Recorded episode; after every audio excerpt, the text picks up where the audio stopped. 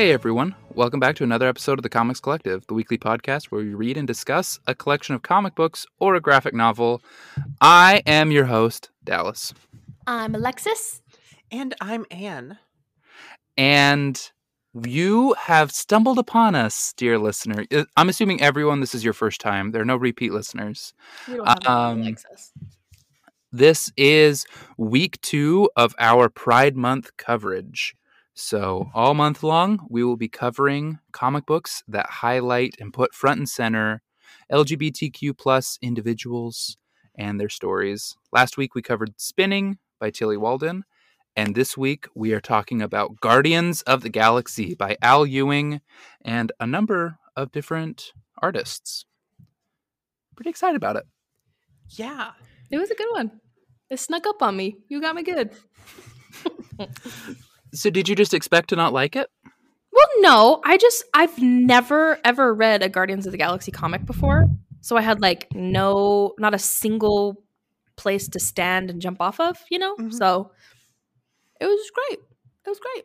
Ooh, see, that's the part I'm so interested to dive into because there's a lot in this run that plays on some of the other runs. Like there's everything that happens with like Phyla and Moondragon comes from Mhm. either Cates' run or from the DNA run. Mhm. DNA, yeah, and it's just so I'm excited to get into this. This this is such a great run. It was, and it was also fun to read the last section without reading any tie-ins mm-hmm. because I read all of Last Annihilation when it happened, and so this time, just reading the important bits, I was like, we definitely missing some stuff, but we here for the vibes.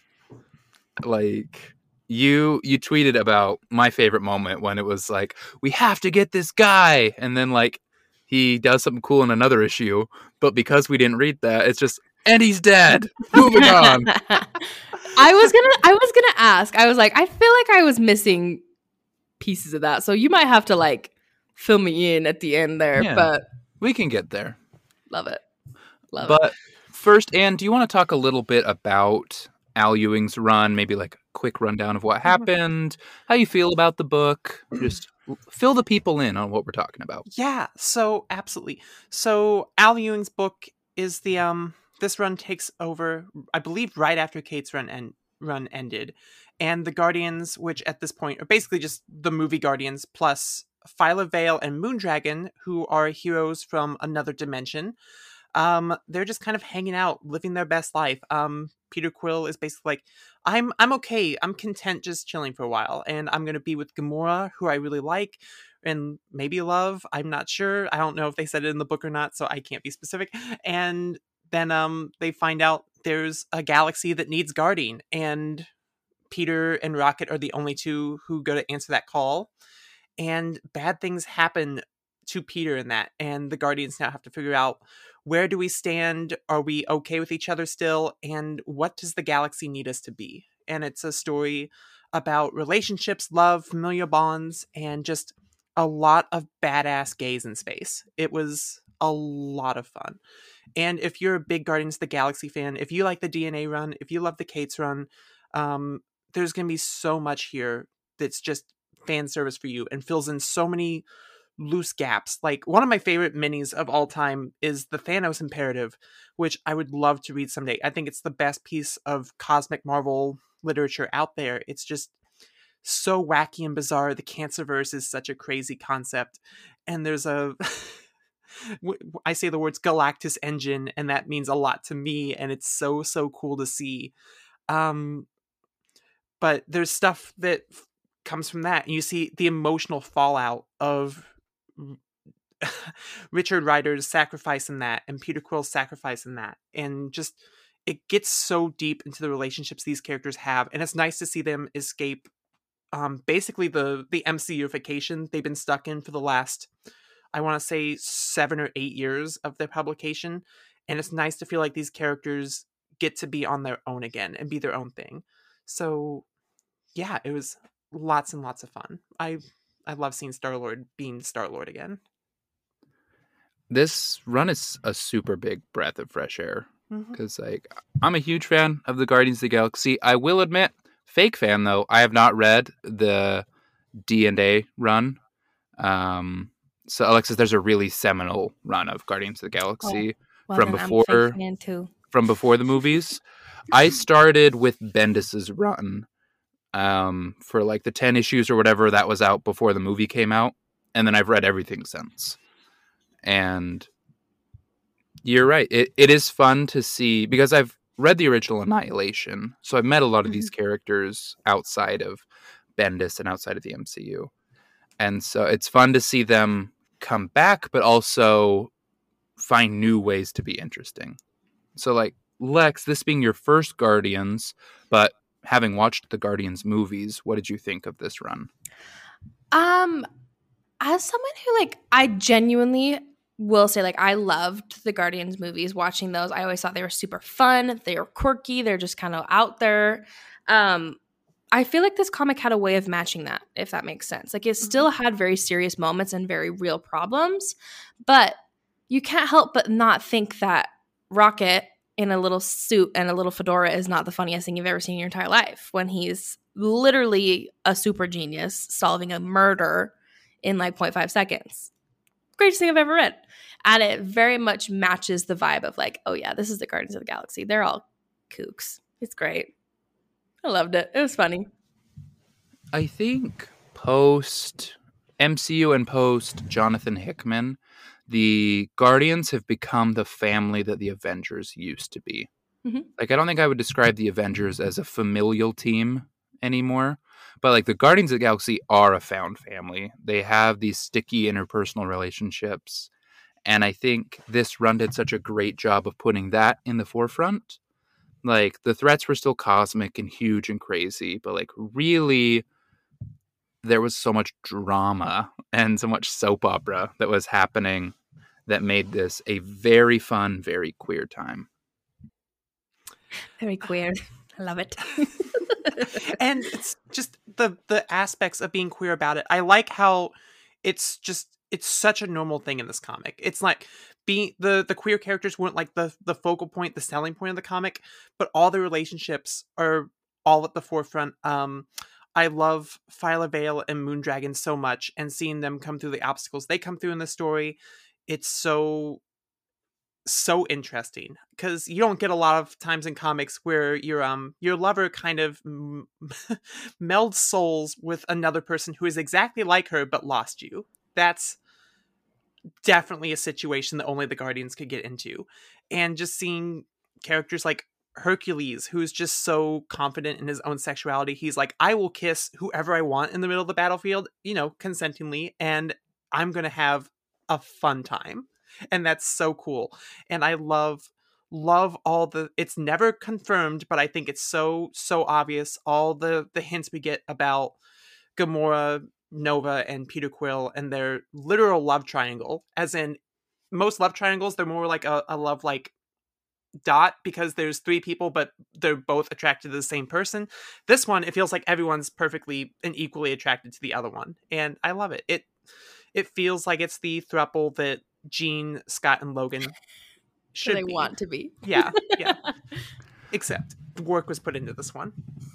Um, I loved Hercules. Oh my this. gosh, same. The page where he talks about like his masculinity was one of my favorite things Mhm. I've read because like it just it feels really good to see like this big burly man that is a soft guy because like I'm a big guy but I feel like I'm not a sca- I'm not as scary as I look. Like I always see when I'm walking down the You street people are always like scary. What the hell?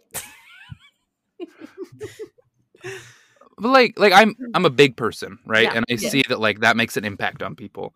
And so it was really fun to read someone who was very heroic, someone that like I wanted to be like. Every time he was on the page, I was like, "Oh, I want to be just like you.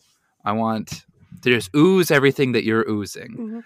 And that was very fun. I feel like this book is was so good at providing people with characters that you imprint on. That Mhm. you're like, I want to be just like them when I grow up. You know, that's it's wonderful.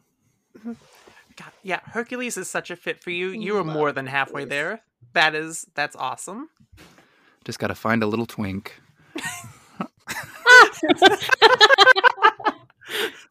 Just kidding. I found a very aggressive little woman, and that's the other. That's the other side of that dynamic. It's true. If you're a big burly man, you got two options. you find a little twink or you find a very bossy little woman. She's gonna barge through that door and just She's gonna him in the head. break down the door and be like, "What are you talking about?" Did you just call me a little twink? Hold up. Maybe. No. oh, Lexi, which characters? Um, because there's a lot of characters in this book that aren't in the movies. Or which one Mhm. of those stood out to you the most? Ah, I definitely. Oh my goodness, is her name Moon Dragon? Is that her Yes. name? Okay, I don't know what that like whole soul bonding like. That was just so fascinating to me, and I was like, "This is very interesting." in the aftermath, um, and like her relationship with her wife, like especially in the scene like right after their whole coming together as the same person but two different like same body, whatever um like the mental conversation that she has with her wife afterwards where her wife is like i literally hate you. Don't ever talk to me again. I was like yeah that tracks. That makes sense. I i understand where she's coming from. Like i don't blame her for being grumpy that she now has two wives for the price of one in the same head.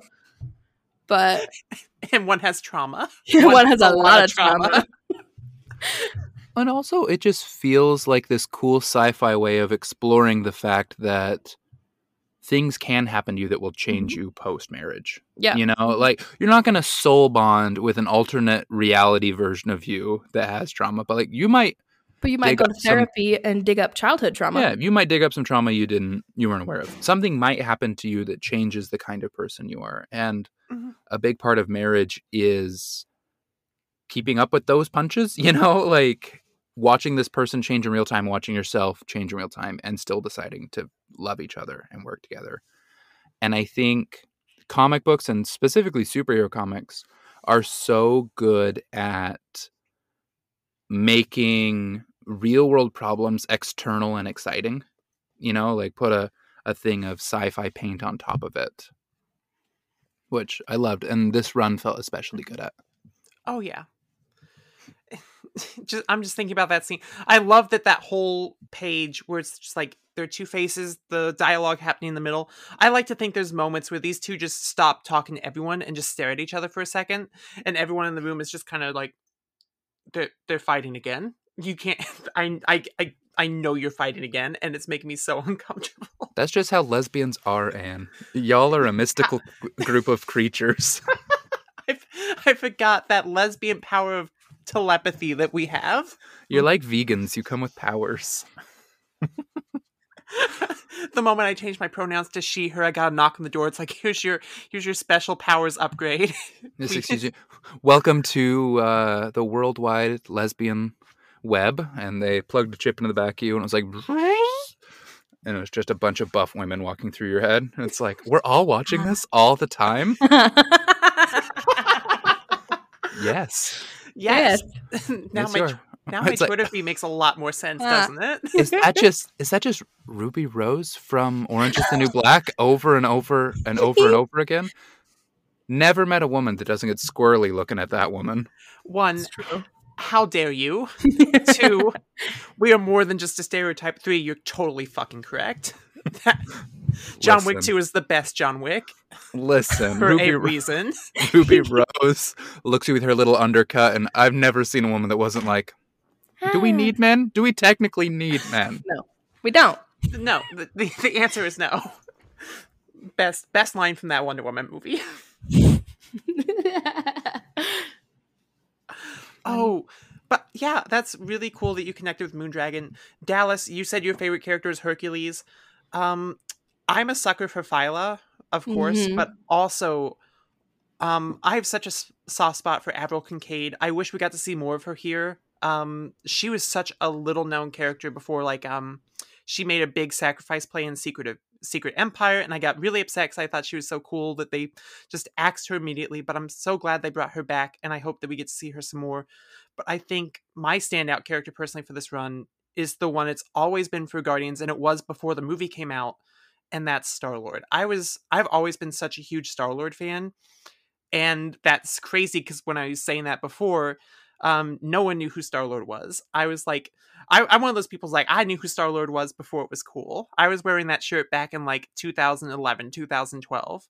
I'm like, I only saw pictures of him and um, art from him from Annihilation, but that costume he had back then was more than enough to make my high school brain be like, this is the coolest motherfucker who's ever lived in the history of the universe.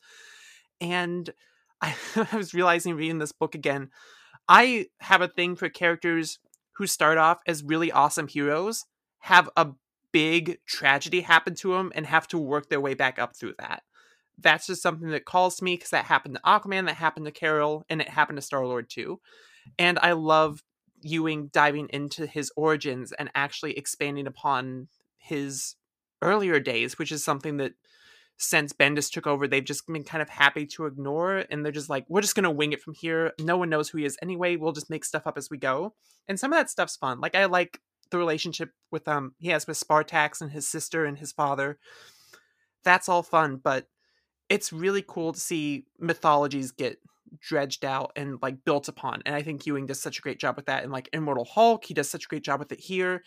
And seeing Peter just evolve as a character in terms of maturity, responsibility to himself and others, and just figuring out who he wants to be through this run was just so so amazing. I think this is the best thing that's been done with him since 2008. So it's it was just really great to see. One, Immortal Hulk, my beloved. What'd I say? Two. no, you just said you just said Immortal Hulk, and I okay, went, okay, oh, okay. my beloved. And then two, Star Lord whips in this. Mhm. And the single issue of Star Lord in the alternate reality for 200 years becoming a star god, incredible. Chef's I- kiss. It's criminal we don't have know what he is doing right now. It's true. I like audibly said, I was like, um, I said out loud, I was like, am I really about to read a whole Guardians of the Galaxy where one of the, my favorite characters is deceased in the first issue? I was like, what the shit? What is this? and it took a whole eight issues for that to get solved. I was like, what? But wasn't it worth it? Yes, it was. And his his new look is so sick with Yeah. the beard and yeah. the Uh, yeah, the scruff and like the yeah. hmm hmm Mhm. He looks rad as hell. I love a I love a rough looking man. He's so rad. I the other side of my Hercules love, this Marvel boy was so fun. Like I've been on a big Marvel boy kick lately.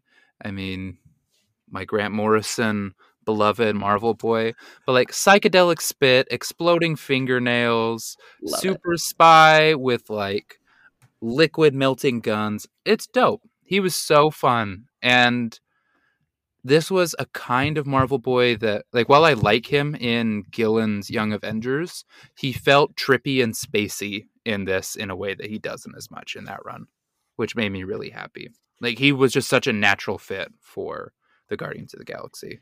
Yeah. Oh, Lexi, go. Sorry, I was just gonna say something very funny about his uh explosive nails. You know the scene where he like flicks them off? I'm sure he does that quite often, but like the first time he did it, as someone who used to have very long acrylic nails, the shivers that that sent down my spine, I was like, "Oh shit, that hurt. I know that hurt." And he probably went home and cried after. I like it, I had to put the book down. I was like, "I cannot I cannot. This is the worst type of body horror that ever existed. Is him flicking his fingernails off because the, you don't know pain until you snag an acrylic nail on something and it comes off dead. You Deceased. just know that Hercules, like, helps him bandage his fingers Oh, after. a 100 fight. percent, hundred percent. Because that shit hurts. shit He's- hurted. He's like, it looked cool, but my soul got sucked Yeah, out my soul- fingertips. Instantly gone. Instantly gone. Uh, I I love that Doom Patrol looking motherfucker. He's he's so much fun. He does rule. What did we think of the Olympians as villains for this? It's really refreshing to see the Guardians fight someone that feel like they're outside their um their wheelhouse.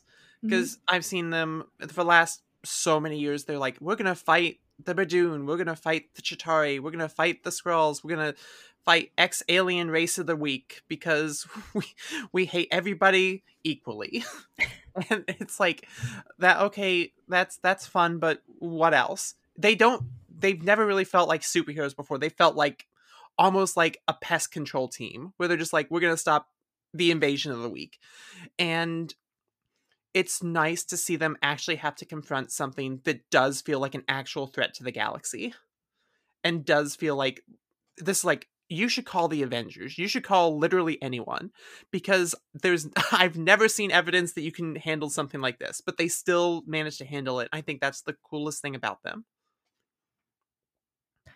I also feel like they did it in a way though that they were like, "Oh shit, can we do this?" Like you kind of were unsure the whole time, but like, are they really pulling this off, or is this just a big fat shit show that's going on? And it's a little bit of both, but I feel like that's very true to their characters of the fake it till you make it, and then Mm-hmm.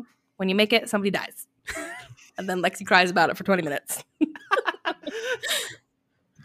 Was do you feel like Star Lord's death in this was one of the more impactful deaths that you've read so far in comics? Probably, especially the aftermath of like I was so taken aback when Gamora full on backhanded Rocket. I was like, oh, oh, she did, she really did it, and it, is, it was terrifying. And she literally was like, "I'm gonna kill this. I'm gonna kill this rat. He's dead." The drama of the Guardians splitting up Oh, and yeah. hunting each other. I was each like, other. Oh just family things, you know. And I love how they executed that. The decision to make um Rocket's return, all the all the dialogue is just stripped away, and everyone's just saying "I am Groot" 'cause you see it from Oh. Groot's perspective, and you're like, "Wow!" You can really tell how the emotion carries, and it's the artist. I think it was um Juan something for that issue, but it was so so spectacular how all those every single thought was portrayed. I didn't need the words. It was it was beautiful. It's horrifying. second time through so the first time through definitely horrifying second time through you're like this is this is literature this is craftsmanship This has a little bit of spice that we Mm. need. like i But I knew also- what to expect. Exactly. But I also think that it's hilarious how Groot has a full inner monologue. I thought that was so funny too. I'm sure that's normal. Like, I'm sure that's come up before that I just don't know about. but like how everybody else was like, I am blah blah blah. And he like has a full inner monologue of what's going on that entire time. I was like, this is Mhm. interesting. I liked seeing Groot as an intellectual in his own mind. yeah and then oh my god i think it's the smartest way i've seen any antagonist taken care of is getting a god of language trapped inside groot's head because it's just a cyclical Yep. cycle and i'm just like that's the s- funniest thing that's ever happened in the history of the cosmos It's so frustrating. you can uh, Al Ewing is someone who can't help but make every book he writes be a sequel of the book he was just writing before, you know? And you can see a little bit in this that he's about to write Defenders, which is so about like the comic craft. Like just that thing of uh, the God of Language getting stuck in the literal words of the comic of I Am Groot or Marvel uh, or Marvel Boy being like drawn into place as he's running through the comic book, you know, or when he invades the building, you can see the panels of the building, but that he's like coming out from, or even just externals or whatever those guys were that showed up on um oh the pr- progenitors? progenitors that's what they were. Yeah. one of one of those is a bad guy in defenders too that had the cyan yellow Mhm. um magenta and black the four colors of comics on his face. I was like oh oh you're about to do a very cool book. Next. And so reading this a second time i could really see that. But- yeah, and and this book itself was a, a sequel because all the god stuff that happened in Avengers, like um, what was it, Long Way Home or No Way Home or something like that. it's so good Yeah. and yeah and he worked with hercules in avengers no surrender and no way Mhm. home Yep. and And Rocket too in that last one.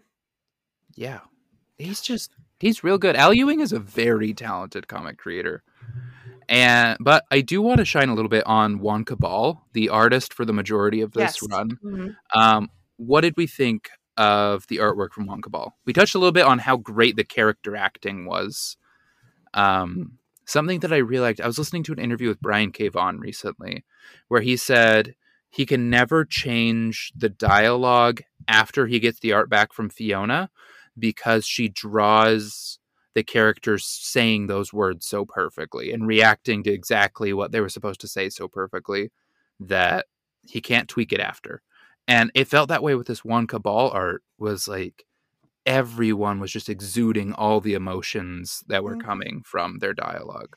You could you could see the story and you could see the emotions told through the artwork in a way that the words never quite could. Because like what do you say in a situation where a beloved family member just died and the whole room is reacting to it? Right? It's it's all about body language. It's all about reactions. And Juan Cabal carried this so well. Oh yeah. And not just not just emotions. I was talking a little bit on Twitter earlier about how I was really struck by some of the layouts and some of the paneling.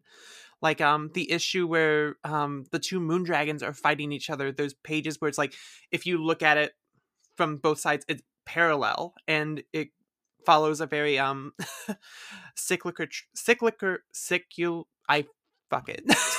cyclical. Thank you. A very cyclical track and um I can't get over that. I can't recover. The episode's over. Um, and it's paneled like um faces of the moon and stuff like that. I thought that was so very clever until the these conflicting patterns eventually merge at the same time the characters do. That was very smart. I also loved everything that happened with um Peter Quill in that solo issue. I thought that was very smartly um paneled as well to give you that very somehow alien in a book about aliens vibe and I also um there was another one. The I loved loved when Peter shot um the black hole bullet at um Zeus that last time, and you're like, this is really high concept sci-fi, and I can tell because the bullet's firing its way through space and time and through all these crazy kaleidoscope murals as it goes on its very non-linear path, and it was it was just so neat, so so fascinating. I was gonna say, I think one of my favorite specific things about like the way that the characters were drawn, um, and you see kind of like more concentrated in the beginning. Um, specifically, I'll use Gamora as an example. Something she's kind of the one that jumped out at me.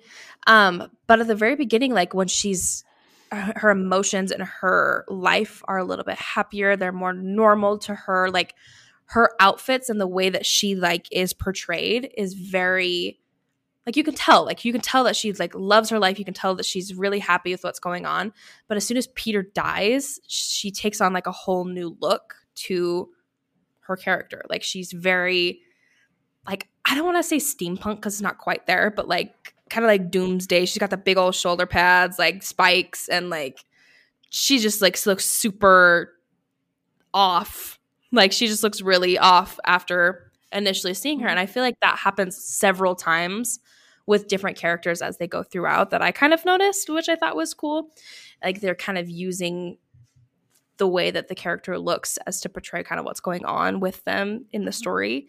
And I don't know if that was like super deep with a lot of the other characters, but I just remember that one specifically jumped out to me at the very beginning with Gamora. And I was like, oh, wow. Yeah. Okay. She, like, you can tell it's kind of night and day with how she looks mm-hmm. um, and is portraying herself as she's like hunting Rocket. yeah, she definitely hit her um emotional phase. She's like, I'm in my goth phase. Don't She's disturb an me. Emo bounty hunter now. She's gonna exactly. kill you.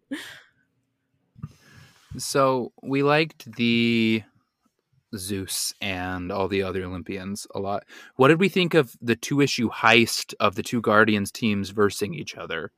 so stressful.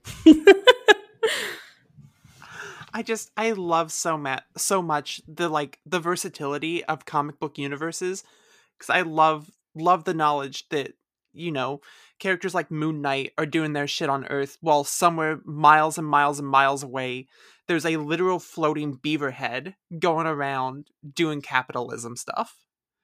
That's it's absolutely my favorite thing about comics. It's so wild.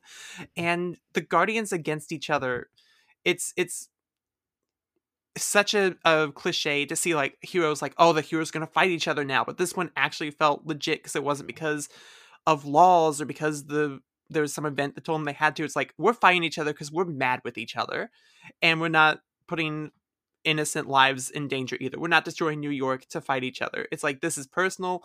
We're gonna handle it our way, and it ends in a very, very Guardians way. And I thought that was very, very unique. So it fully had me in a chokehold. I was like, are they really about to pop freaking Rocket in the back of the head right now? Like this evil rabbit is coming for the raccoon, and I don't know what is going on. I was like, I swear, I swear, I was so close texting Dallas and be like, if this issue kills Rocket the raccoon, I am not interested. I lose Peter. I'm gonna lose Rocket. Everybody's next. Everybody's next. And Drax has a kid that I didn't know about. Like, what in the hell? Everything's everything's out there, wild shenanigans. But and it was it was quite fun. And then also when Groot was the tree that the rabbit was sitting in and was like, "You stupid ass rabbit!" Like I could have got you the whole time. And you're just we're just chilling. It's great. Ew. Oh, I don't even know. I don't even know what else to say other than it just it just took me completely off guard. But it was I also feel like it was so funnily funnily funny done. I don't even know. It was it was a good one. Very stressful, but very much had my attention the entire time. It also so I've been working on a short story right now where I really want the effect of oh duh when you like read the reveal at the end and I've realized how hard that is. How hard it is to write something that is subtle enough until the reveal at the end that then becomes crystal clear and to see i feel like this heist was set up that way where once you realize the guardians weren't actually against each other and like mm-hmm. they had let rocket in on it and they were using this as a way to deconstruct this capitalist scheme it was like duh and that rules. It rules so hard. They they like double crossed me the reader. And it was it was a fun feeling. I feel like so much of this run was them catching me off guard as a longtime Guardians reader, even not even just a longtime comics reader. They somehow made something that was so true to what these characters are and yet mm-hmm. consistently surprising every issue. That makes me feel better because I feel like 75% mm-hmm. of the time I was like, wait, what? What happened? What's going on? I gotta go back. Did I miss something? So that makes me feel better. Yeah. I kind of wish I felt the same way about the arc that happens later, the like the who done it in the um, Galactic Council, where they're just trying to figure out who the murder is, and in the end of the day, it's definitely the obvious subs- the obvious suspects. And it's like that was so that had the potential to be really fun, and I think for the most part it was, but it could have been better.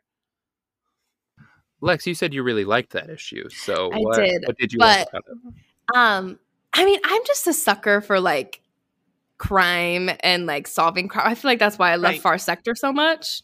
Honorable mention to that wonderful book.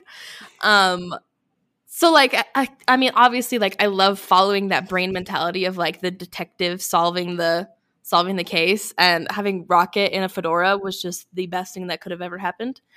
And I mean, we were introduced to a few characters that I have absolutely no idea who they are, and I'm sure there was backward knowledge with those characters that probably aided in the sto- in the story. But um, I just thought it was really fun. I thought it was kind of interesting. Like it was kind of like a sneaky issue that I don't know. Like it made sense, but it was a little bit strange for what was going on. But um, I still liked it. I still like it. But I feel like that's just because I do like crime and like detective work type yeah. stuff, though. Yeah, and just because I didn't not like, it, I did like it. Oh yeah, yeah this run seemed to be made up of a lot of little short stories. Mm-hmm. mm-hmm. And as far as I know, a lot of people said this book was canceled. As far as I know, Al Ewing just told the story he wanted to tell mm-hmm. and left. Like it just wasn't an extended run. Is that correct? I I do not know. I could not tell you. Oh, like they're saying that it just like ended? Yeah, that basically like it would have kept going, but oh. Marvel cut it off. But it, like it it didn't ended feel good. that way to me. Like it felt like it had a good pace, and obviously, it had a big like comma at the end of it because that's how comics are supposed to be.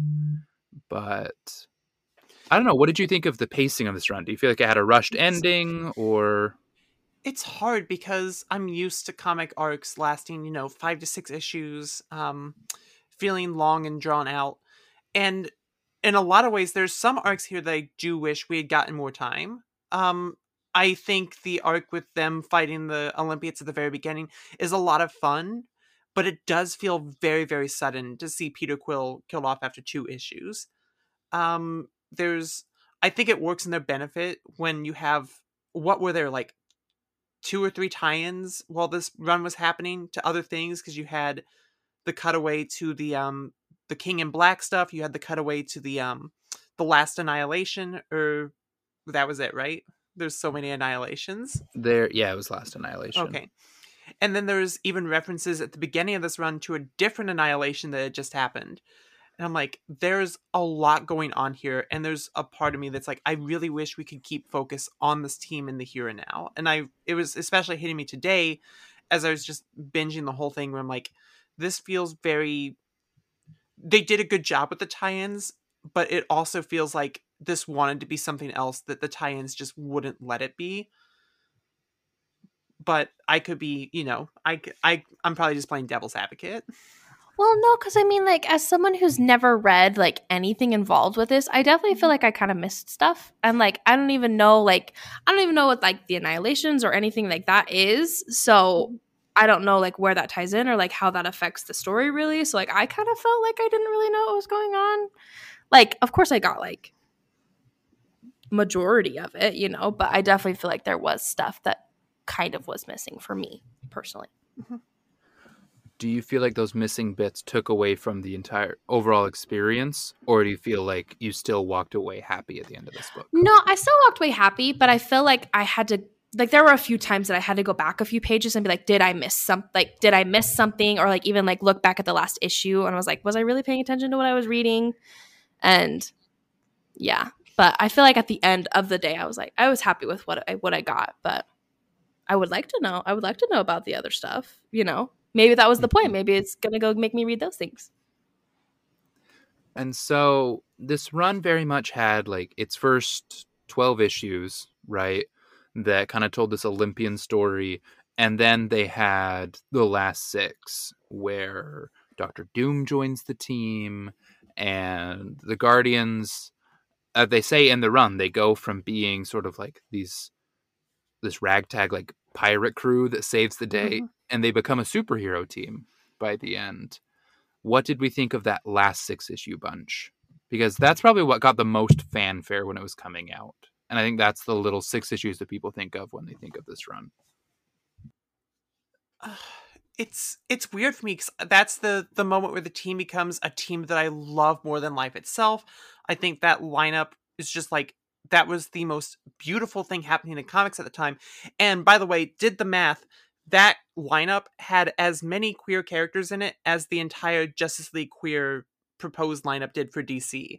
And I thought that was wild Go absolutely off. wild to me and i'm just like this this team exists and to see it canceled so soon after was so disheartening um it's but i will say i think those six issues are the least effective for me in terms of storytelling and i think that's just because that's when i really wanted them to like to buckle down and actually show us some really great really great stuff. But most of the action that final part happens in different books. Um it feels like um more could have been done with these characters. You have so many characters and i feel like not all of them got the time to shine that they should have had which is when you get more and more characters you're always going to have that problem but it does make the fact that it's only six issues feel even more bittersweet than it already was so i'm very very torn and conflicted on that end of the run I can definitely see that. I think that I was reading with some more rose colored glasses because I I did read all the last Annihilation tie-ins. Mhm. And so like I still had the story in my head while just hitting the major beats here at the end of this. But I just maybe I'm just that much of a sucker for Doctor Doom and Al Ewing writes an excellent Doctor Doom. But like Doctor Doom getting thrown in Rocket Raccoon's body is one of the top ten moments of comics. Criminal.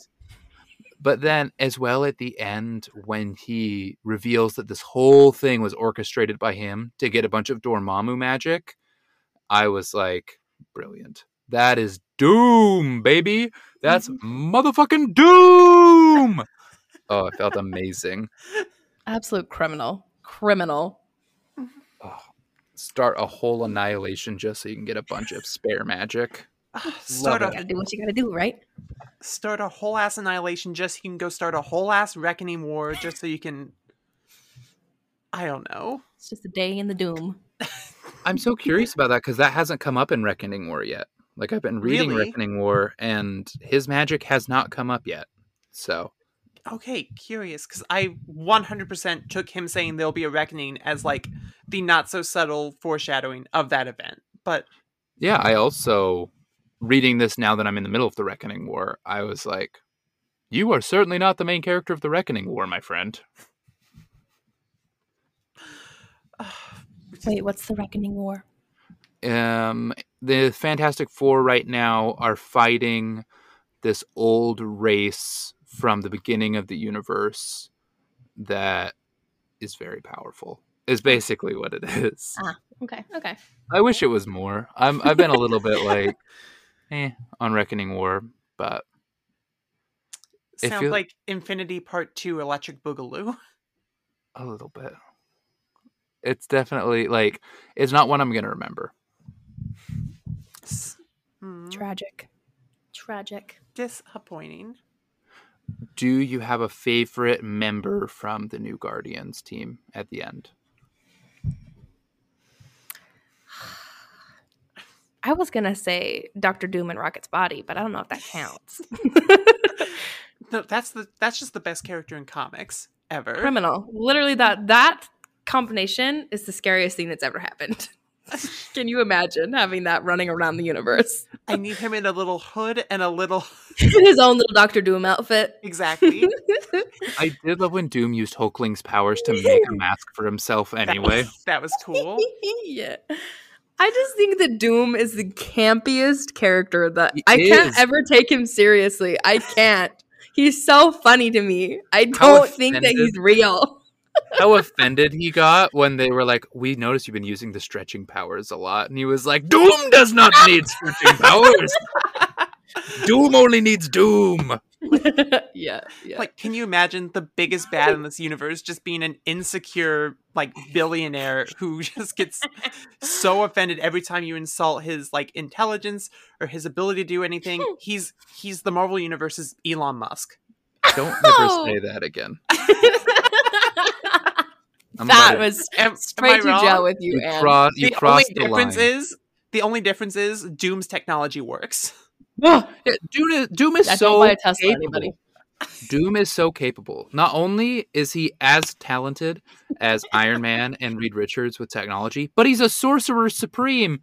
Uh, he's not the sorcerer supreme, but he is a sorcerer on the scale of Doctor Strange. It's like if you took Doctor Mm. Strange and Iron Man and combined them, and we're like, what if he was camp and evil? Camp. Brilliant, brilliant. You know what? Mhm. I'm just gonna call you Nova from out now on because you're dick riding pretty hard. Exactly. oh, funny. Uh, I love Richard Rider. Whoever came up with that name, genius, incredible person. Gamora one thousand percent calls him Dick Rider. A thousand, a thousand and ten percent, affectionately. Gamora's the only person in a thruple that is also a little homophobic. True. She's actively in a polycule, like, hmm, Mm, I don't know how I feel. hmm, are you guys sure you like each other? And they're like, yes, we are. You're in a relationship. There's three of us. We're literally all dating each other. funny, funny. I loved Richard Rider in this Mhm. run. I thought he was so fun. Lex, w- this was your first introduction to Nova. What did you think of that guy? Yeah, I forgot about him. Oh, I feel like I kind of fell in love with him during his little therapy sessions. Like, "Hmm, what a what a sweet little man. Just leave him alone. and So, give him the help he needs. Such a good some context for Alexis and for any of our listeners that have not read the original Annihilation. Bet the second best Marvel event ever, probably.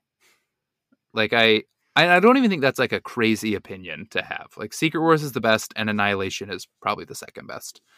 And it's because they had nothing going on in space for a very long time. And so these writers, Lex, they came in and they were like, do do do, can we do a bunch of crazy shit in space? And Marvel was like, I guess. And so they took this guy, Richard Rider, who was a part of the Nova Corps, which were kind of just knockoff Green Lanterns. And they. At the beginning of the story, they killed all the other Novas in like this huge, like planet destroying event. And he was like one of the newest Novas. And so he had to take on all of the Nova Force and lead the war against the Annihilation Wave, which was these insect people that literally just like stripped planets bare, like a horde of locusts. And he he helped assemble like the first proto guardians, basically Mhm. to to overcome that. And there's like it's insane at the end. He like rips the head and guts off of the insect leader Annihilus. It's the craziest thing ever. And so he's got some pretty mad PTSD from like he constantly has to go to space war. And so it was really fun to see him sort through those emotions in this run. So it's like I have some gnarly PTSD Yeah. and responsibility issues because I've literally had the fate of the galaxy put on my specific shoulders more times than I can count in a way that the rest of the Guardians have not. And I need to Mhm. work through that. Yeah, and it's such a big thing because when that happened to him, he was just a kid. Because before that, Richard as Nova was just a character who was known for like the um, ooh, what were they? The New Warriors, which was basically like this this teenage group. Um, if you remember Justice from uh, when we read Avengers Academy earlier in the year, he was teammates with him when they were kids, and just to all of a sudden have to have that experience where it's like, okay, you're growing up now because you now have the weight of the universe on your shoulders. That is so so much, and it's it, there's a reason why he's such a fan favorite character. When the Guardians all came together to make the big gun to shoot Dormammu, Yeah, it ruled so hard. Mhm. Also, the Dormammu reveal put me on my ass the first time I read it.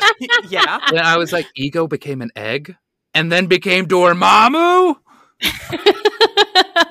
yeah, yeah, Man. that's true. And That's and then true. when Dormammu came out with a body underneath the planet head, I was like, this is the craziest book I've ever read. That's true. That's true. I And literally went. Rider- I know him. I know him. Richard Rider's like, I gotta go punch him in the face. I was like, Perfect. we've talked about this in therapy, King. Great. you don't have to do it alone. And I, I love that they all like dismissed Rocket for like, what if we just made a giant gun and shot him? They were like, Rocket, that can't be our solution every time. And then it was the solution. It's always the solution. It whipped. The simplest solution is always the best one. Rocket understands this very Yeah. well. Rocket's razor. funny. Very Uh, funny. All right. Do we we got quite a few listener was gonna questions say. this time. Do we want to kind of move into that section and meander through those? Uh, Yes. Absolutely. All right. So the first question, you can always tell when I'm scrolling on my phone because I start to talk really slow. Um, wow. Can- Question: Can you hear Wow. Junie like absolutely crying in the background? No. I Okay, she like got herself stuck up on the couch, and she like won't jump down because her toes hurt. So I'm gonna go Mood. rescue her really fast. Go rescue. So, Anne, you've read Original Annihilation, right? Yes. Do you feel like this was a good emotional sequel to Annihilation? Oh, for Richard, yes. Very, very much so. What did you think of the therapy issues? Because like I've never read Heroes in Crisis personally, but I know the other major "Let's send all the heroes to therapy" is much maligned by the majority of comics Yeah. fans. Do you think Al Ewing did a better job with Richard Rider?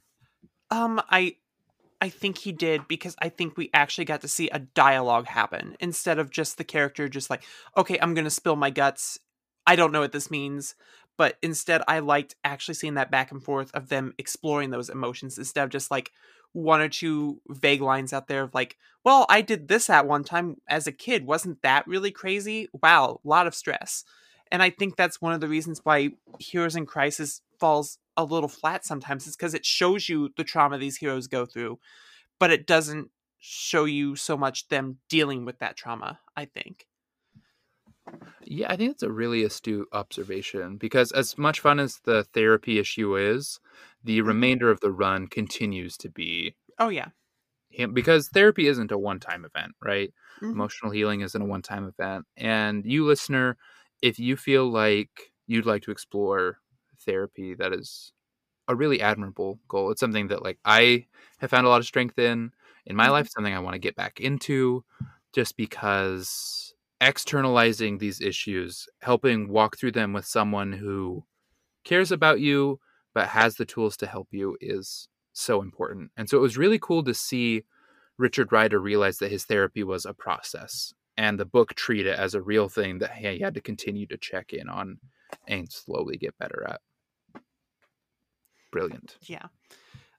And it's so so nice cuz The Thanos Imperative was one of those books where it's like that was one of the first Marvel books I ever read.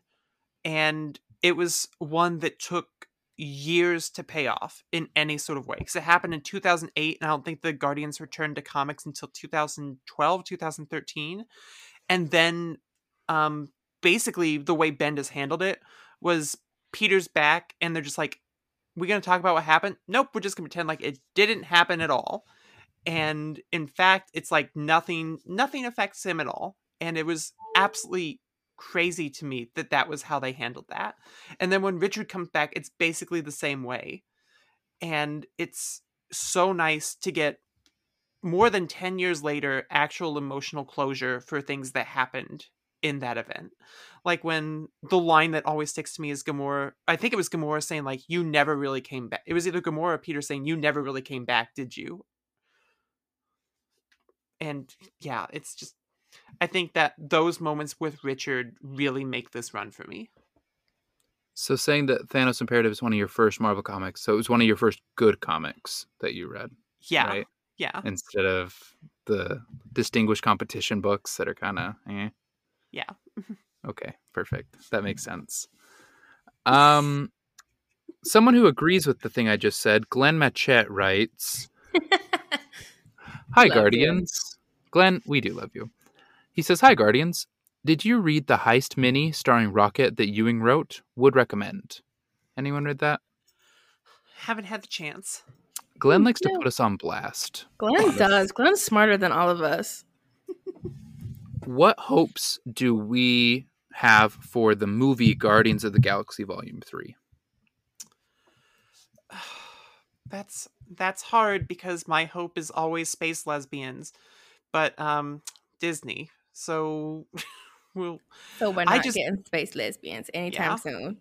i think my thinking like one of my biggest disappointments with guardians 2 was just the fact they kept that team exactly the same and i like some of my favorite guardians are not the movie guardians so i want to see that team expand a little bit i want to see this team actually explode and see more people from this side of the universe i think that's that's that's the most fun for me because the dna run did that um the Cates' run did that this run did that and i like it when the galaxy feels like it's a place that all these people represent Uh, hey, Lexi, will you pass one of those Oreos over here? No. Don't put me on blast for eating Oreos. that laugh that was evil She's been a villainous little sister her whole life. I am. Um, I know Adam Warlock is in Volume 3, and I really like Adam Warlock. And I really like when Adam Warlock is very trippy. And so I.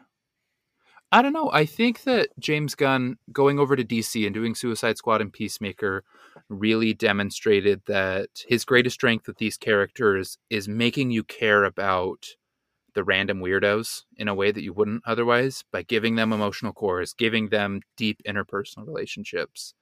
And I think in reality that's why I I cite the Guardians of the Galaxy movies as my favorite MCU movies.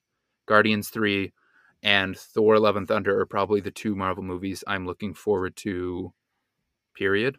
Like the rest of them like I'll go see them but like eh not moving the meter for me. But those two are ones that I genuinely care about because I believe in the writers and directors to give me emotional hits with those.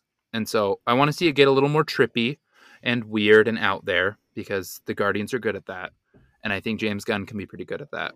And I, I'm excited because it's the finale of those characters in the MCU. Mhm. I'm excited to really get some good emotional gut punches, right? Because again, I think James Gunn is very talented at that. You know, if they're gonna introduce the Olympians, they might as well just stick Hercules in there. I if they introduce Hercules in Love and Thunder and then he gets to be a part of the Guardians, I will know inner peace. yep, that would that would rule. Ah, I'm just um I'm on that that ship right now where it's like I just hope that when Gorr shows up on Olympus that Hercules is spared because I'm like, is he important enough that Feige would actually let him continue on, or is he definitely expendable? Because I feel like he might be expendable. Don't say that about my himbo. I'm scared. Leave I'm very scared. He's the only action figure I own. The only one is Hercules. That is true. Um, I'm also excited for the soundtrack.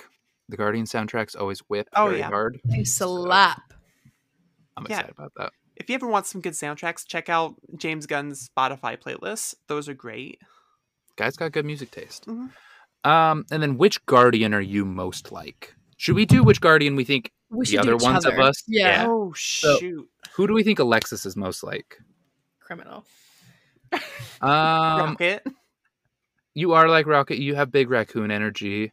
Little, you got little raccoon I raccoon don't know how I hands. feel about that. You got little raccoon hands that are meant for stealing. I was I am kind of a kleptomaniac. You are a little thief. Mm-hmm. Um, also Gamora, because I think you put out a pricklier exterior than you have. I Yeah. think you're kind that's of like one of those ice cream bars that has like the candy chocolate outside that it cracks and it's just gooey under it. But you got all these spikes. That's true. That's true. It's a good one. Yeah, I like that one. Who do we think Anne is like? hmm. I think you're a lot like Phyla Vale. Yeah, that's what I was gonna say. You're just I could see you with a sword, being a Mhm. badass. Aviators. and i think i think you're someone that has a like a desire for moral and social justice in a way that she does like she wants Phyla to figure her shit out for the two of them but also you're someone that has the patience to let people get there like i think one of your big talents anne is not writing anybody out you give everybody the opportunity to be the kind of person you expect them to be and I that's something that I saw in Phyla Vale in this run that I thought was so cool. Hundred percent. Couldn't have put it better myself. I'm gonna need a moment to emotionally recover Aw. before we figure out who Dallas is. Also, Thank the you. nice thing I would say about Gamora to Alexis is you are a natural born leader that lets other people feel like they're in charge. Like you are so good at being the actual core of whatever group you're in, but you don't need to be the main character. You don't have to be the Star Lord or the Nova, but you are the person that makes sure the whole team is all together and functioning well. You can see it happening in this podcast. You see it happening in our family. You see it happening with your friends. Like you are the greatest co pilot in the galaxy that is actually secretly the pilot. So Oh, Here I was going to call you Doctor Doom. I am Doctor Doom. I'm the most camp motherfucker around. Hey, you criminal. We we can't say anything serious or emotional for Dallas because it's just we You have just to get ruined him our through. days. Put you both in a coma. it's true. I don't. I I feel like I think there's a lot of Star Lord in you. Mm-hmm. I I really really do. I think there's. I think there's a little bit of Chris Pratt in all of us, you know? I think- At any moment, Chris Pratt could play you in the biopic about you. Listener.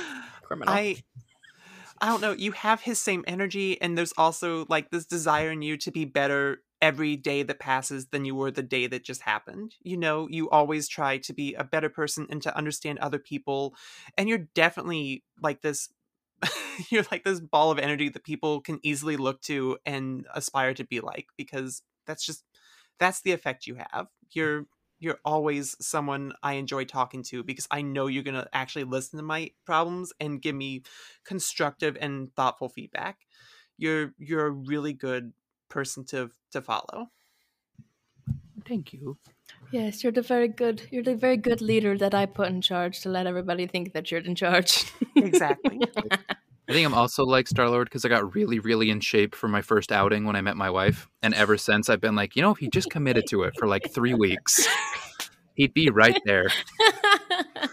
I think that's what Star Lord has become since then. It's like if he did use that Bowflex, it'd be pretty bananas, but he only did it to get the job. that Bowflex quote is my parents' favorite piece of media that has ever come from the MCU, and they talk about it all the time. They think it's so funny, and I'm They- like, we don't even know what that is. Our parents love the Guardians of the Galaxy. Love that movie, like religiously love that movie. My dad references all the time. Anytime I recommend something to him, he's like, "Well, you know, I thought you were crazy for taking me to that raccoon show, but oh, I love Rocket and Crew. I love that raccoon. I love, that raccoon rac- with guns. That raccoon in that tree, amazing. I can barely believe it.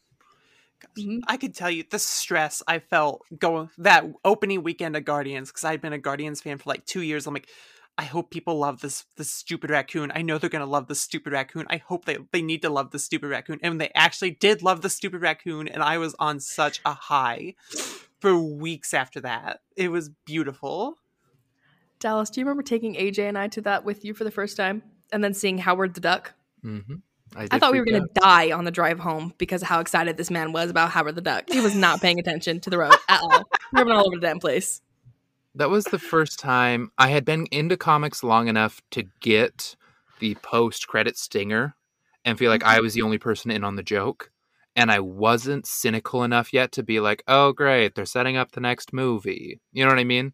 Mhm. Like the post credit stinger wasn't a trailer for the next thing yet in my brain. And so I was like, it was right in my sweet spot where like the MCU had me by the throat. When you were 17. Ugh. When you're And now we're just 17 like- and the MCU tells you they love you, you gotta believe them. And now, Stop it. now you're in your your mid to late twenties, and you're like, oh, Clea Strange. Okay, Exactly. I saw Clea and I was like, oh, word, Clea. And then I just walked out. But to, to be fair, though, I think that was one of the worst executed post credit scenes I've seen in my entire life. It was brutal. Okay. Slight derail. Multiverse of Madness was two thirds great. is. It was two thirds great, and then it, the, a third of it was just a commercial for mm-hmm. what else was going on. And I was so mad th- about the commercial part that I didn't like the good parts better. You know what I mean? Like I was like, mm-hmm. Because yeah, I do think that Sam Raimi did a good job, but a third of Sam Raimi's fucking movie was like, Did you know that we're gonna do Reed Richards soon, and then we're gonna do Clea Strange soon? And did you notice Black Bolt, the Inhumans, were actually very cool there for a minute? And uh, I swear, if you sign up for the next six years of Marvel movies, you'll get a real one eventually. I just my my head like vibrated apart in the movie. Like I'm emotionally done. Oh gosh. I remember Carson and I literally looked at each other at the after credit scene. We're like, who's that? Who the hell is this purple woman? Who? Ooh. Oh, Lexi, we gotta, you gotta read Oh, I know who the purple woman is now, but yeah, but she's in a series right now that's just wonderful. Oh, Strange okay. is so good. Hmm. I've only ever read Jason Aaron's Doctor Strange, and I'm not giving anyone else a chance. Oh, please! I read one, I read one good run. That's enough. Imagine it's it's like if Elektra was the Sorcerer Supreme. That sounds great. Yeah, Can't do. I don't support That's women. so Fuck. What did you just say? What did he say? he's channeling his inner Star Lord. He's slightly misogynist. Mm, slightly. Just five percent. Getting better though. I hope to get down to a two percent by the time I die. Addie's out there like nails digging into her thighs. right yeah, she's just Yes. ripping apart his comic books in the living room. Frankly, that girl brought me down from seventy percent, so she's done the Lord's work. She has done the any really anything that, anything you look at Dallas Taylor and you're like, wow, what a great progressive guy. As hard as that is to see sometimes, that is that is Addie Black's work. I was yeah, it's true. I'm gonna I send her like it. I'm gonna send her a trophy. She needs to. She he- needs she one. needs her work commemorated. she does. She saved me from a red hat for sure. Uh, Hiss. put that put that on her tombstone. I'm just being honest. I'm Hey. just being honest. It's true. I I, I I dodged that version of Dallas very effectively. I will say we're about an hour into this episode, so there's no chance that our family will ever make it this far. But I went over there the other day, and as much as I love my father, this man had the most to say about this month. And I said, "You shut your mouth." Even my own mother was like, "Adam, Adam, keep it to yourself. Why are you saying those things?" I was like, "It's great. Yeesh. It's great." Eh. And and there I was thinking that I'd had some breakthroughs in June when I was there last week. No, no. He just let he just tips over and lets it fall out the other ear after you leave. He Lets it trickle out. Yeah, I want to do the parental locks on Fox News Fox News thing to them because I really, I really Dad like would literally just buy a new TV. He probably would. He probably. I could see our dad doing that. Just Yeah, if if suddenly Fox didn't work on his TV, he would go buy a new one. That's where it's at with that one. That's what we're up against, folks. That and Bush people. If Bush people went away, the man would become a Bushman. I don't even know what Bush people is. and I don't, don't think, I don't it think I want to know. Don't look it up. I thought you were just talking about George W. Bush. I did too at first, and then I was like, wait, no, this is probably No, a it's hunting people that show. live in the bush of Alaska and just don't have any normal life at all, and they're terrifying. It's what my dad wants us all to become. We're just suddenly all going to be kidnapped and end up end up in the wilderness of Alaska. We're all going to Oof. die. Oofa. All right, let's move on away from Taylor Therapy Hour. Does someone want to read Jamie Garner's email to us? yeah. There are um, two. There are two screenshots because she sent us four questions. Awesome. I would happily read Jamie's questions. Hey, Comics Collective. Happy Pride Month and happy Guardians of the Galaxy week. I'm so happy you're covering this awesome book as it's my favorite run of Guardians of the Galaxy since the Abnett and Lanning one. So, questions. One, the Guardians have seen a lot of different members come and go over the years. Even Iron Man was on the team at one point. The less said, the better. Who would be your Guardians dream team? Limit five members. Ooh, that's hard. Doctor Doom and the Fantastic Four. Shut up. Surprise! it's a. Fantastic Four comic. Just kidding. I love the Guardians. Mhm. Reading this again this week really made me miss them a Mhm. lot because I love the Guardians. I'm such a basic Ugh. bitch. I love the MCU team, but then I would love to They're so add good. Cosmo, and I would love to add add yeah the dog, the talking dog. That's what I was gonna say, and I didn't even know that was really an option. Oh, And- good little man. and I would love to add Starbrand would be a lot of fun. Mhm. Adam Warlock would be a lot of fun, and one of the Eternals would be dope. Like oh, okay. add like Dru- add like Druig to the team. That would be fun. I still Mm. have. I think the Guardians need a villain. Don't watch the movie; it wasn't good. But Good. read Kieran Gillen's comics that are in our Comixology. We just talked to Kieran Gillen, I know. and he wrote the raddest Eternals comics ever. They were so good. Go off. Love it. I do. I do. That's all I do on this podcast. Let's do- This podcast is Dallas going off. I go off for two hours a week with my two besties. That's what this is. That's a very good way to put that. yeah. Mm-hmm. All right, there you I- go. That's my team. a limit of five makes it hard because I love I love space teams that are huge. When we get to read Legion, um, Mark Waid's Legion of Superheroes in a couple months, you're gonna see that. Look, if you liked this run, you're gonna love Mark Waid's Legion. It's this run, but with more Teenage Rebellion vibes. I do not support DC Comics or Anne's Joy. So Hmm. So it's a double whammy on this. no matter one, how much I like. Legion, she'll never know. Ah, I cannot. I cannot wait. I'm pretty sure. Wait, when are we doing Legion? That's the the when is very important to this one because if it's close to like the end of August, you're gonna have to be very nice to me. That's the everyone has to be nice to me era. be best behavior. Yeah. No, it's September. I'm gonna be recovering then, so you've got to be nice to me. if you tell me anything negative, I will not handle it and I will cry. Tears. I'll tell you. I'll tell you. Your boobs look great, and Legion is dumb. oh. That's funny and terrible at the same time. Happy Pride. Ah, Pride. I just that's when I cry and say they're still fake though, and then I just leave the chat. I'm like the Legion is fake. You're right. What a stupid team. Anyways, you have to keep someone that makes it feel like the Guardians. I want Star Lord. I want Phyla. I want Cosmo because I'm greedy and I want that fucking dog. Um, and I'm also gonna say he's. I want Adam Warlock because I think he makes things funny, not fun, not funny. He makes things cool. Adam Warlock is cool, and I'm gonna take Sera and um from Angela. So Rad. Rad. Are you so excited for comic book couples counseling to cover Sera and Angela next m- this coming three weeks? so happy. When they announced that was the team, I was like, oh, Anne's gonna love that. ah, eh. so ready. Love it. All right, my superhero team, my Guardians. Um, I would definitely say Star Lord for sure because he just is the Guardians. Um, same with Gamora. I feel like those two are non-disputable. Um, definitely Cosmo because that was originally in my head first, and y'all just stole it. Um, Rocket because I think he's hilarious, and Groot because, but specifically the tiny Groot that's in the pot, not the one that has legs um, because he just is a really cute little dash accessory. Very fun.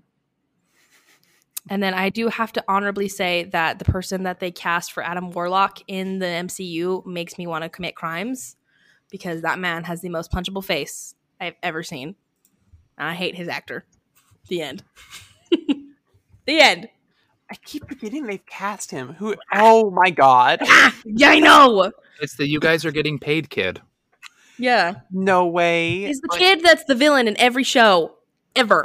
Although I gotta say that casting was on point in that original one because he definitely looks like a mini Sudeikis. Mhm. I, I can see it. Yeah. Yeah, he's a good actor. He just has a horrible face that I want to punch. I it's I searched casting for Adam Warlock and the Screen Lamp Screen Rant one popped up and it's the dumbest casting. Hold on. What? Zac Efron. Zac Efron, John Krasinski, Travis Fimmel. This is and Jamie. Bell. Yep, none of the none of these guys. It wasn't any of them. None. They need to keep Zac Efron away from the MCU with a 75 foot pole. When. Timothée Chalamet plays the thing, then we'll see. and you'll all see. You know what someone pitched to me um this week that I thought was really really great. Um the guy that plays um Roy Kent in um Ted Lasso, Brett Goldstein. Someone someone pitched him as the thing and I'm like, "Hold up. That's actually fucking brilliant." Is he Jewish though? I don't know. I could That's a good check. question. Give me give Seth me just a Rogen. Seth Rogen as the thing is that's my agenda. Seth Rogen as the thing. Seth Rogen Ugh. just needs to chill and continue his pottery work. He's doing great things with that, and I think Yeah. that's all he's good for at this point. He's- Wikipedia. Oh, he make he's the best producer on TV stuff. Every TV show he's attached to, great. Hmm. Wikipedia says he was born to a British Jewish family. All right, then we're So- safe. Yeah, Stamp of approval. Roy Kent. He's every fucking where. Ted Lasso is great because it's just a world's finest TV show. Superman and Batman teaching a soccer team. Ted Lasso is my favorite show. The best shows ever made are in order: Game of Thrones, Ted Lasso, Marvelous Mrs. Maisel, um, and then Hacks has been very good too. And then Schitt's Creek. Schitt's Mm. Creek is better than Hacks. Got it. I've watched two of those, and I feel I like the combined Schitt's Creek. power of those is enough to make me wa- make you watch Doctor Who. If not, I will go for the third one. I will. I will c- keep collecting my Infinity Stones until you finally cave. The Infinity when shows. you watch the marvelous mrs maisel you'll see the guy that plays joe maisel should play adult peter parker at some point he's he's amazing and he's very jewish all right should we read jamie's next question Yes, absolutely. So, two. One reason I love this run is the amount of LGBTQ representation Ewing has in it. If you were to make an Avengers queer team, who would you put on it? One catch, you can't just say, I do Gillen's Young Avengers and move on. Rude. That is rude. Uh, let's let's give just a second so I can mentally recount where all Marvel's queer characters that aren't X Men are. Um, so first off, we got Hercules will be on that team, Yes. Mhm. and then Marvel. You're you're not great at queer characters. That's it. He's by himself. um, I would do America Chavez. Mm. I would do Valkyrie. hmm Um, Monica Rambeau feels queer. I'm gonna throw She- her on there. if we could get her confirmed as queer, that'd be great. Oh, um, can we do Karolina Dean? I think Karolina Who the hell is that? From is Karolina Runaways. She's the she's sparkly lady. I've never read Runaways. What the f- Dallas. of all the things to say during Pride? that is not very much an ally of you. I do like that. I do like that I'm reading Spider Man during Pride. Feels like the kind of ally that I am. Dallas. I'm like, yep, Pride Month. I will not read the Brian K. Vaughan book about queer people. I won't. I won't do it. I will read Spider Man instead. Mhm. Yep, Mhm. s- sounds appropriate. God, I'm going through Uh, a list of the the queer uh, Marvel characters, and yeah, this is so hard to fucking do without Avengers Viv, or Viv, without X Men. Viv Vision Oh yes, would be a good one. Viv is very good. Um, I would put Wiccan and Hulkling on there as well. hmm They feel like Avengers, and their mom, Scarlet Witch. I'd put her on there too, even though she ain't queer. Um, oh, She's aggressively straight. I would do um Nadia, um Oh, the Wasp. Yeah, that's a good one. That is a good one. yeah. Sorry. I'd put Snowflake and Safe Space from that canceled comic. No, no, you're not allowed to mention them. Not during Pride. Stop saying cursed things. Stop laughing at my cursed things. You're as culpable as I am at this point. Guilty by association. We're all gonna go to hell. Alexis gives me nervous looks as Anne cackles into the mic. do you, Lexi? Do you not know? Of course not. I know Oh. nothing. I will. I'm gonna send you some texts once this episode's joy. over, and Oh, I will joy. explain everything. oh my gosh. All right. Do we have any other members of our team? Um, what's Toni Ho doing right now? I don't know. I don't even know what name she's going by right now, because she was the Iron Patriot for U.S. Avengers. But I just I don't know what she's. I haven't seen her since Ewing used her in No Surrender. I don't remember. See, I'm I'm thinking this is very important. I'd put Loki on there. That's- Loki. Wait, yeah, that's perfect. That's a good one. Loki's a good one. That Loki counts. on an Avengers team is definitely pretty interesting. I am incredibly excited for Loki in the Defenders sequel this summer. Mhm. I don't know if you read the little short story lead into that, where Loki talks about gender identity and then basically is like, I'm going to be Doctor Who of comics for the next little while and walks through a portal. But it looked dope. Gosh, I didn't, but I did hear about it, and it sounds great. Good shit. Okay, so next three. By the end of the series, only 18 issues, Lesai, it's heavily hinted, if not outright confirmed, that Peter, Rich, and Gamora form a throuple that gives Scott, Jean, and Old Wolvie a run for their money. And that also made my head headcanon a reality. Go me. My question is to you. My question to you is who is your dream Marvel or DC throuple? Or if you're feeling like it, what two Marvel or DC characters would you have in your throuple? It's me and Doctor Doom twice. Me, Doom, and a Doombot. Hmm, Does the mask stay on during sex? On me. of course.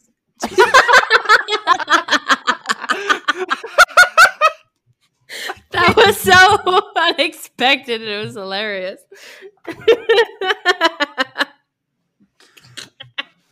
oh, I oh my gosh. I okay, look.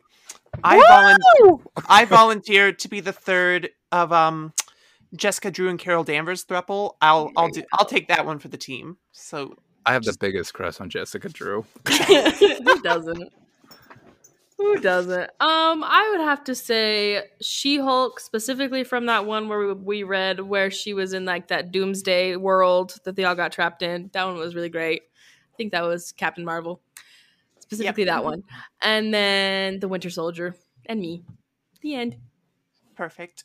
My real answer is probably Hercules, Jessica Drew, and me. We can all we can all be a little group. Good. Love us some thruples, and I hope those were satisfying answers. For um, I am Groot. I am Groot. I am Groot. I am Groot. I am Groot. I am Groot. I am Groot. I am Groot. Thanks, hugs, and positive vibes from Florida, Jamie. Well, during during Pride Month, Jamie, you're gonna say all of that. Question for during Pride Month. That's I listen. I think it's it's definitely um it challenges some things, but I think it's a bold question to ask. And I think we do need to address it. I do think a big part of art is asking hard questions. Right? You yes. come forward and you Yes. put forward ideas that might not be comfortable at first, but help the reader work through those. And I, I think it was really brave of Jamie to bring that to the pod. Mhm. Honestly, I, I I think we could stop right there. I think that covers just about everything else. Honestly, See, but just sigh from Lexi. I do think you Uh, lose some of your messaging by saying Groot seven times at the end of the song, but it's all right. that's a joke for Evan specifically. Good. All right. Do we want to read the next question in the list? This one is from Ed. It got cut off in the screenshot. Sure, I can read it. Hey, Guardians of the graphic novels. Very cute. Hope you're doing well. The questions I have this week are number one, I've always felt Cosmic Marvel was the give it to the next creative person to do what they want because Abnett and Lanning were allowed to completely refresh it without backlash. James Gunn did it in the MCU. I feel like Ewing is doing his own thing. Would it be fair to say this is about this about Cosmic Marvel? Also, if you could pull an Abnett Lanning and do whatever you want, what would you do with Cosmic Marvel? I'd give it to Al Ewing. Send tweet. He's doing a great job. That's good. I agree. I think the Fantastic Four would be really fun in the cosmic realms for a while. And I would make our main protagonist that explores the galaxy Nova. And he kind of visits around the planets. Because I think something that Star Wars has really lost recently has been like the speculative biology of all these exotic planets. We just keep going to the South California desert over and over and over and over and over again. And so I would love to use Cosmic Marvel to have these like lush environments and cultures that our characters aren't going there necessarily to like fix the problems of these places or be like or fix the universe, but to go and learn and collect and Mhm. like explore these worlds in a very early Star Trek way. It'd be very fun for me.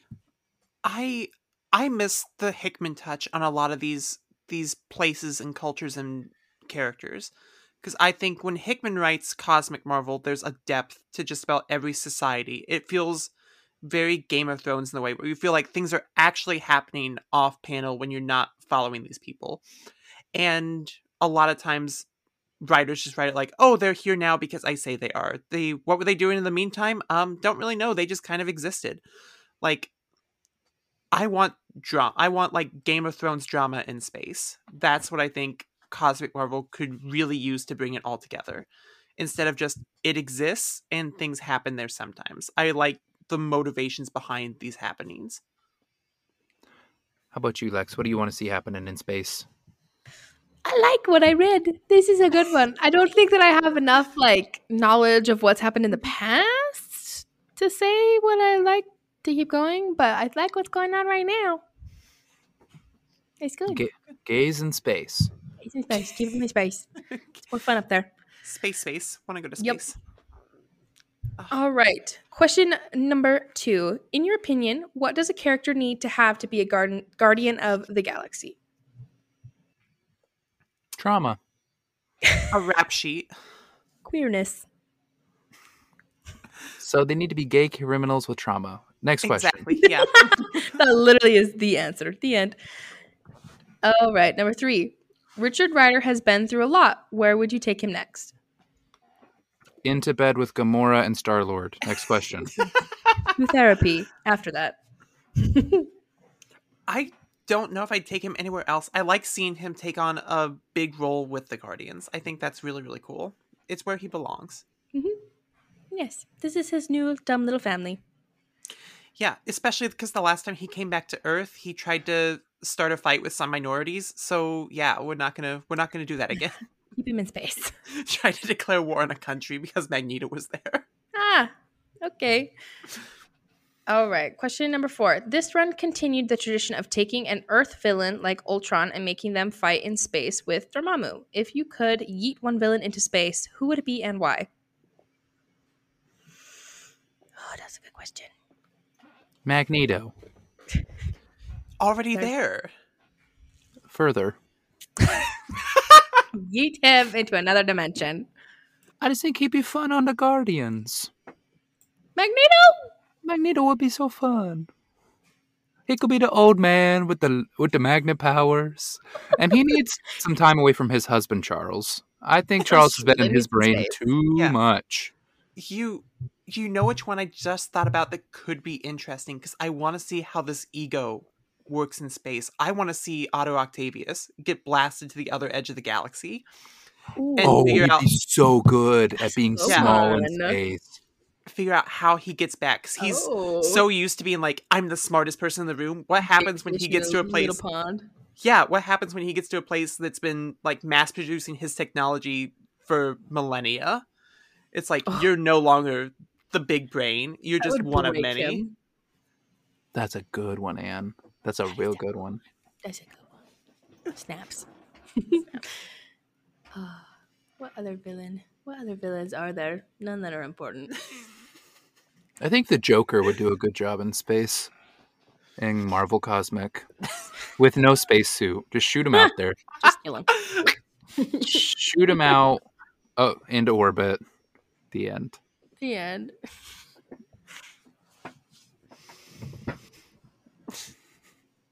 You know, we, we've never seen Venom in space before. Let's do that.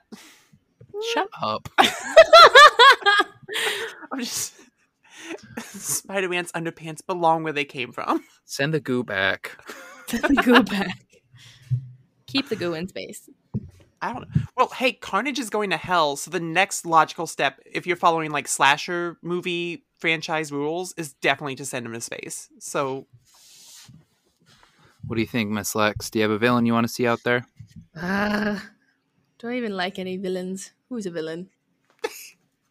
I don't even know any villains. Tony Stark. The end. He's been there quite often, actually. He's there too much.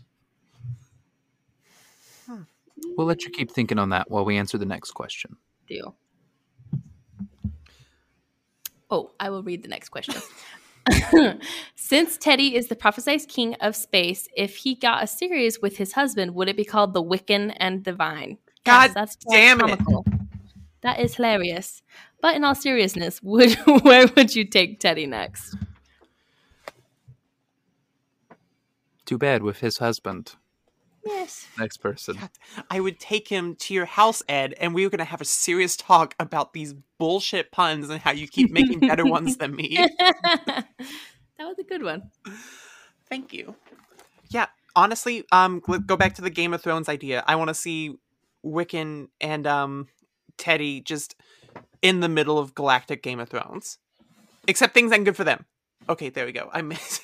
I had to throw in the caveat before we get before bad things. Anne's burying her gaze. Very curious. No, I said no berry gays. I said very much unburied. No, no graves. You know who I think would be a funny villain in space? I thought of it. Mr. Yes. Sinister. Just yeet him up there Again, no spacesuit. Just Yeah, shoot him kill out there. with a rocket. You, you shoot him out there, the man starts cloning stars. Probably. How Can you this happen? imagine a clone of Rocket with a little red diamond on its forehead? Criminal. If I thought Doctor Doom Ugh. Rocket was bad, Oh, flark me. love it. Kritaken. Let's do let's do the next Kritaken question. From uh Maddie, we have a plain question, but an important one. Who is your favorite guardian? Can be anyone who's been on the roster and just from Ewing or just from Ewing. Me personally, I am a simple man and care so much for that dirtbag raccoon. Me too. Your pal, Maddie. the best. I love Star Lord. Love the guy. And this was probably my favorite version of him. I love I love Phyla a lot. I also love Cosmo. Nice. Wonderful. Who wants to read the next one? Just me, I guess. Good day, Comics Collective team. Thank you for your hard work. Hearts, it's only me, writer inner. I'm the only one that works hard. Hope you can ask this question for the podcast. We'll see. Did Richard Rider love Peter Quill romantically as he did Gamora? And the same for Peter Quill to Richard Rider? Is the thruple thing canon? Thank you so much. Why'd that get exponentially louder? Did s- did, 'Cause did it's someone sit on your volume button? It's important. Um Yes. I think it's very much up to interpretation, but I think very much so, yes. I think yes as well. I like the idea of the thruple.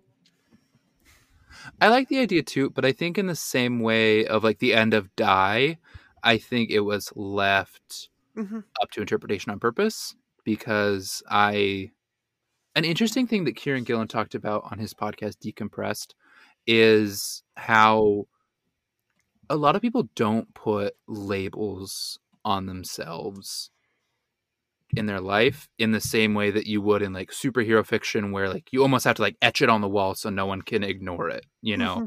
Because like people will ignore your subtext if you don't just make it text. Yeah. And so like for myself for instance, I I am figuring out my relationship with sexuality and gender and just like presentation of who I am at the moment. And I don't feel comfortable with any sort of labels at this point. And so I I sort of just liked the acknowledgement of feelings without a desire to Mhm. place them into a bracket, you know? And so, like, the thruple is very exciting and fun, and I like that for a lot of people. It was meaningful to me as a reader to see that you can just express feelings without having to necessarily sort them right away. Because I feel like that's where I'm at in my life, is just living my most authentic self and not trying so hard for me personally to figure out what that means, you know? I like that. I like that a lot. What can I say? Handsome and smart. Yeah, thanks for the question. And we got our last question because we had a repeat from uh, Josephine, also asked us who our favorite guardian is. So we answered that. But our last question is from Joe. Joe writes and says, Hi, all. Hope you're well and happy Pride Month. Halfway through the spinning episode as of writing this and really enjoying it. Insightful, emotional, and fun as always. For this week's episode, a bit of a queer tangent, but what are your thoughts on the Young Avengers? I've only read this run from number 13 when Wiccan and Hulkling joined, but I'm looking forward to checking out the rest when I get a chance. I really like how Ewing showed them in their new status quo that was established after Empire as the gay kings of space. It's been a while, but I hope we get to see more of them eventually. I know this episode is going to be another fun one, so I can't wait to hear it. All the best, Joe. What do we think of Young Um, Avengers? I think they're neat. I've never been like a huge Young Avengers fan. I think the Gillen run is fun. I think was it um did Fraction write the original run? No, it was some weird name. I'm sorry. I'm sorry. It's a good run. Sorry Heinberg. to the weird name. Oh, Hein- okay. Heinberg wrote the original run. Yes. I thought that was also really great. It's just like they're they're really solid characters and I'm glad they've taken off the way they have. I like that Wiccan and Hulkling still show up. I like that America's getting the attention attention she deserves. I like um I like that Kate I think Kate's probably blown up the most out of all of them, debatably, but it's Yeah. just such a it's not often that a group of new characters gets introduced like that and they actually stick.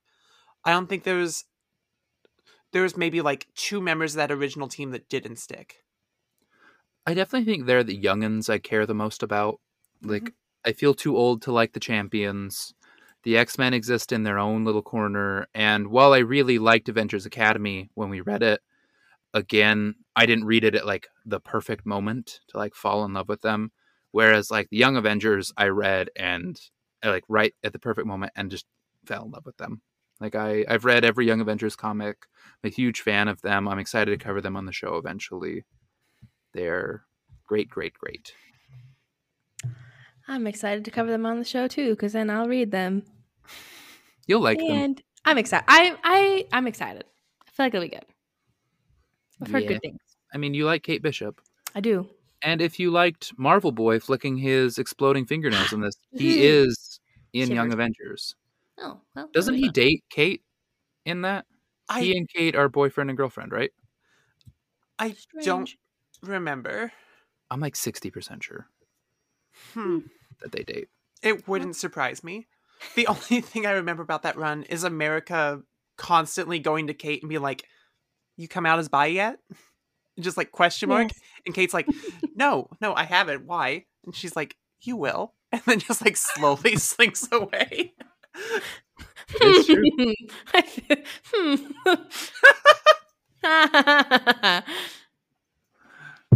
Rip. Rip. I feel that. Well, do we have any final thoughts about the Guardians of the Galaxy here at the end of our episode? They're a Um, very fun little ramshackle group of pirates from space. they're amazing. There's so much potential there with them. I'm glad we're starting to get back to that. The G in LGBT definitely stands for Guardians. It Yes. does.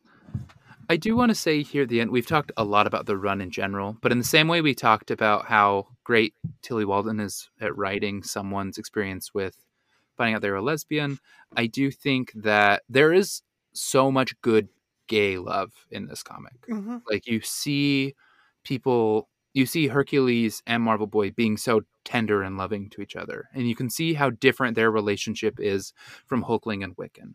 You see Oh, how yeah. different their relationship is from uh, Star Lord and Nova.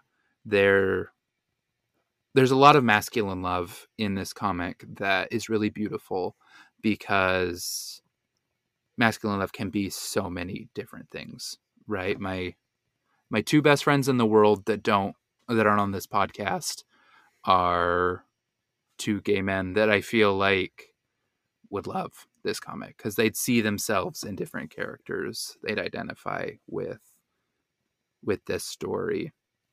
And so that that's exciting. It's exciting that this felt as much fun as spinning is. It's very much like you know what you're signing up for when you read spinning so it's kind of fun to see just like this mainstream excellent comic is also just filled to the Mhm. brim with gay and queer relationships it's awesome it's it's so amazing, especially considering a comic like this wouldn't have been able to exist just like 12 years ago. Mm-hmm. It's incredible. And that was such a good point to bring up. Thank you for that, Dallas. Yeah make sure to read guardians of the galaxy Mhm. by al ewing Mm-hmm. um should we go into our final credits We shall, everybody. All right. If you like the show and want to hear more from us throughout the week, please go follow our Twitter account at CMX Collective, or you can find each of us at our personal accounts at Dallas underscore comics, at Ann Comics, and at Lexi Lou underscore comics. And if you like the show and want to show your support, please go to Apple Podcasts or Spotify or just wherever you're listening. Give us a five star review. And if there is a written section, write us a nice note and we'll read it off on the show. And finally, make sure to send your questions and or comments for the show to our email at thecomicscollective at gmail.com. And I memorized that finally after almost a year. I did my job. I memorized two lines. Love it. I love it. It's all right. I still don't have my memorized. I look at my phone every single time. But um tune in next week and we'll see you guys with our episode on Wonder Woman Earth 1.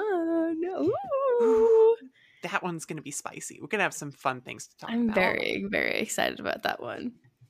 and a little peek behind the curtain for all of you that listen to the show. We're not going to put this on Twitter quite yet, but we're talking to Tillie Walden this week And About- I literally am going to die. about her new book with Skybound and Image Comics, Clementine, a Walking Dead comic. So we we got a preview comic of that. We're going to talk to Tillie and we will release that show a little bit closer to the release of the book. So, I'm so excited. listeners of the show, I'm look forward literally to gonna pass out. I'm so excited. Yeah, and also out today, assuming I send the episode the um the stuff when I should, there should be the interview with Ted Brandt and Ro Stein out as well. So make sure you give that a listen. We had a real fun talk with them. That I think you're gonna really love it. Yeah. We have been very, very busy people the last month. Um, we're probably going to scale it back a little bit. it was a lot. As much as I love you too, it's been a lot.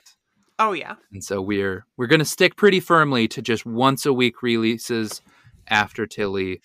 Mhm. So Yeah. no more no more three a weekers for us. That's Darn. completely fair. I'm gonna go ahead. I'm gonna go through. I'm gonna cancel that Grant Morrison interview I had planned. that was gonna surprise you. So um, we'll, we'll we'll figure that out eventually. I don't, I don't think anyone's gonna listen to that one anyway. I don't think anyone cares about them. yeah, no one me especially You especially. don't have anything to say to Grant. All right. Comics Collective and listeners, thank you so much. Have a good week. Bye. See ya. Bye.